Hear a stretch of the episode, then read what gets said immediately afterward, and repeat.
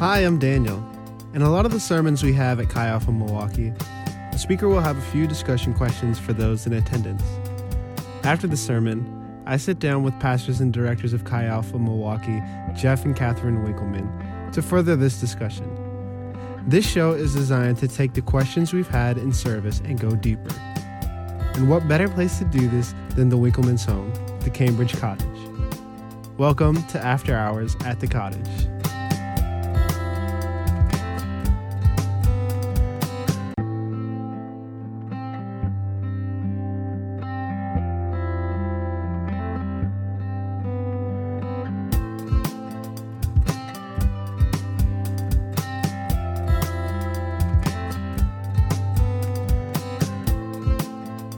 Advisement to those who are listening to this. Um, we are a few weeks removed from uh, Catherine, your sermon on September 29th, which, which was Acts 2, um, verses 42 through 47.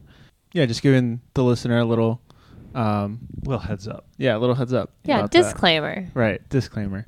So, um, the two questions that you posed at the end of your sermon um, were what would our community look like if we let Jesus transform us? That was the first one. And so um, that's really similar to the other question that we ended with on the last um, after hours at the cottage. Another disclaimer to our listener: we might be you might be getting similar answers, um, but we thought it would be worth um, answering. Were you going to say something, Catherine? Um, I, I was gonna say absolutely not to. Am I gonna say something? But to.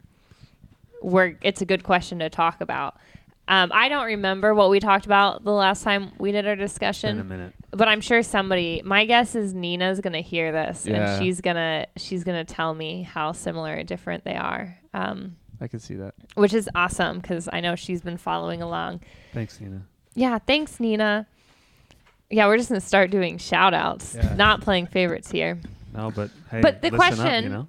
So, what would our community look like if we let Jesus transform us? Uh, last time we answered, what would the how would the world change if we chose Jesus daily? So, I think they are different, but there's a lot of overlap. But what would our community look like if we let Jesus transform us?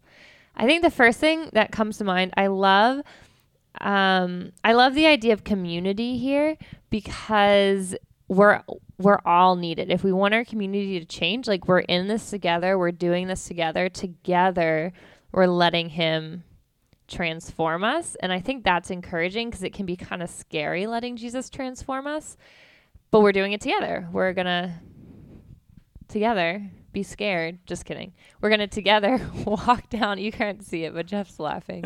walk down this journey of letting Jesus transform us. Yeah.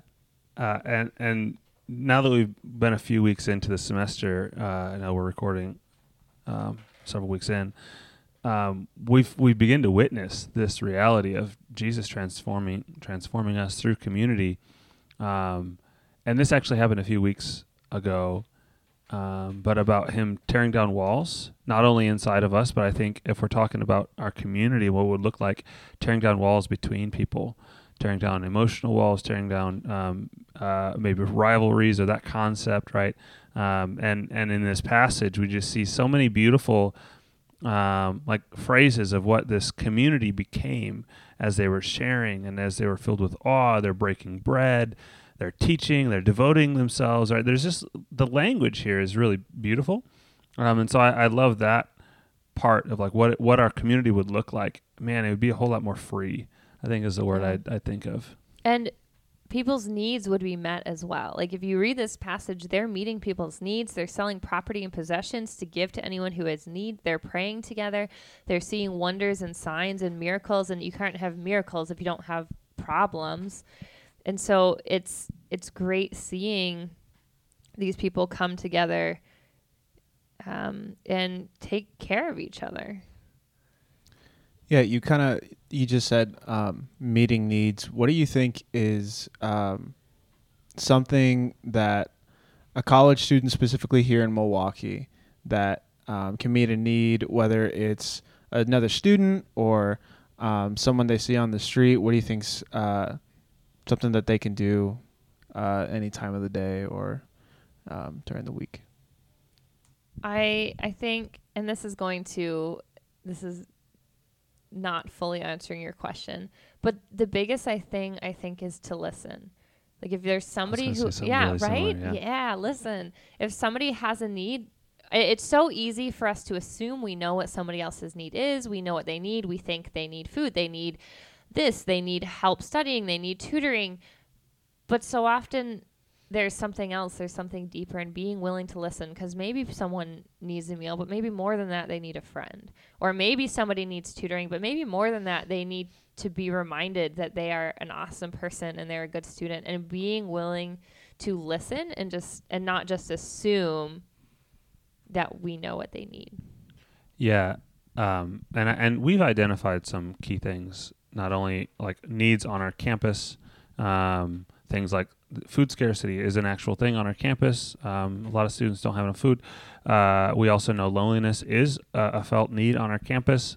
For some reason, we're a really big campus, but yet so many students walk through their day without ever talking to anyone, longing for a friend, even though they're surrounded by people. And so we've we've recognized those needs, and, and we've also recognized we live in it. We're we're an urban campus. We have we're in the heart of a city, and so you see different different things as you go about your life in a city, and you might be able to put your finger on some needs as you walk by. But I think yeah, at the bottom of this, what Catherine was saying about this idea of listening is really the, the, the key of what it means to meet someone's need is to know that person and you know you can get to the root of maybe even why and have compassion. Like i, I think especially if you're going to drive past someone getting onto on the highway right at locust and and 8th street when you're riding, riding to get on the highway there's always someone there. Um, and and sometimes the easiest thing to do is to Asking for money for those who are missing the context of that street corner.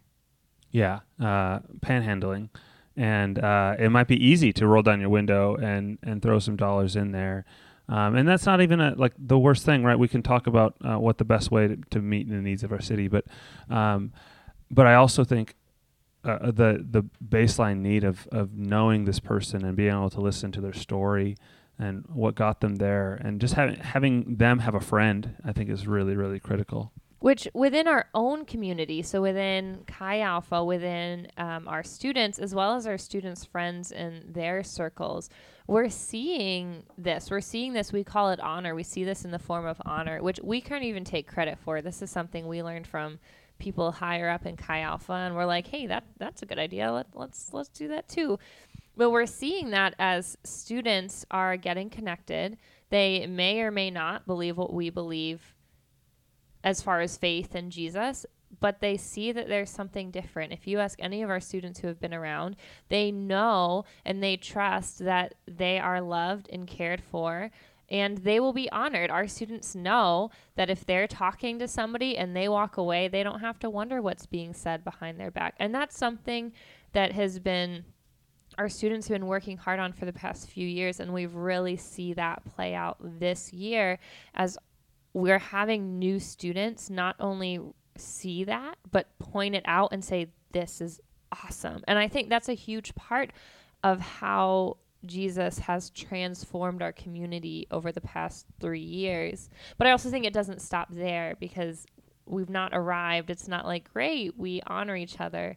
Um, and so yeah letting him speak to how does he want to transform us moving forward. Is there something else, whether it's in Chi Alpha or just in Milwaukee in general, that you feel like he has said he wants to transform mm. or that he wants to change? I think we're seeing topics and subjects be so polarizing that I think a lot of people feel a little lost in the middle. Because we paint these things as it's this or it's that. Do you agree with me or are you an evil person? But so often I think students and people see nuances and don't know how to voice those nuances.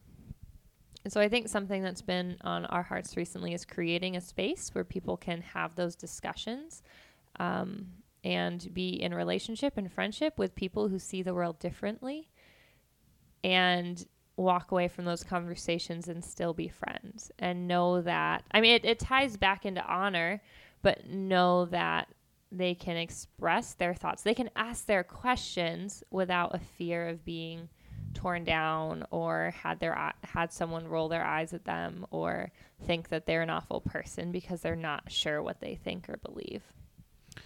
Yeah, we, we did a session at our fall retreat a few weeks ago um, titled um, Convictions with Compassion. And our hope was to help students see the, the need that we need to have compassion, have a compassionate and honoring view of our opponent's arguments. If we are have a certain position, having that compassionate perspective towards someone who who has an opposing perspective and knowing how to honor someone in that because yeah like catherine was saying a polarized world has created so many dividing lines that um, one uh, you can often get um, become blind to your own biases if you just live in a certain current um, but then to if you are in the middle feeling fearful is so that's a need i think we have seen and we are uh, we are hoping and believing that jesus is working and pulling down that wall piece by piece as we talk about honor as we talk about let's get to jesus and just to him because um, he does a he does a beautiful job of uniting people. That's what he says he does. Um, we're we're not very good at bringing unity ourselves but jesus is awesome at it so let's get to jesus and he can help us uh, build some bridges on that I think that also touches anxiety as well. Not that it's the cause of anxiety, but anxiety is huge in our world today, huge on the college campus. Um, probably many of you listening would say, "Oh yeah, that's me. I I also deal with anxiety." And I think this adds to it. I think this stress and these polarizing topics add to it. Even if even if we know what we believe, I, I think it does um, add to the anxiety. And and with all this, like these are some needs that we maybe have identified that I don't know if everyone's going to say they feel, right? But we we perceive that this is out there. This is a cultural tension that we see, and we want to help people essentially see it as well. Maybe they don't even see it. Uh, that polarization that's happening and how that affects community because it radically affects community and is destructive to Jesus' community.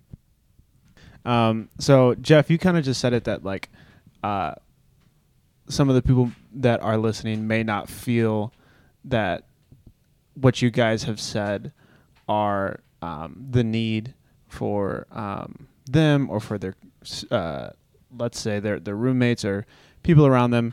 So what do you think um, their part is in the transformation of our community? This is the second question that Catherine posed. What's your part in the transformation of our community? So I think at uh, maybe this is the bottom level, the bottom level of our posture of our heart.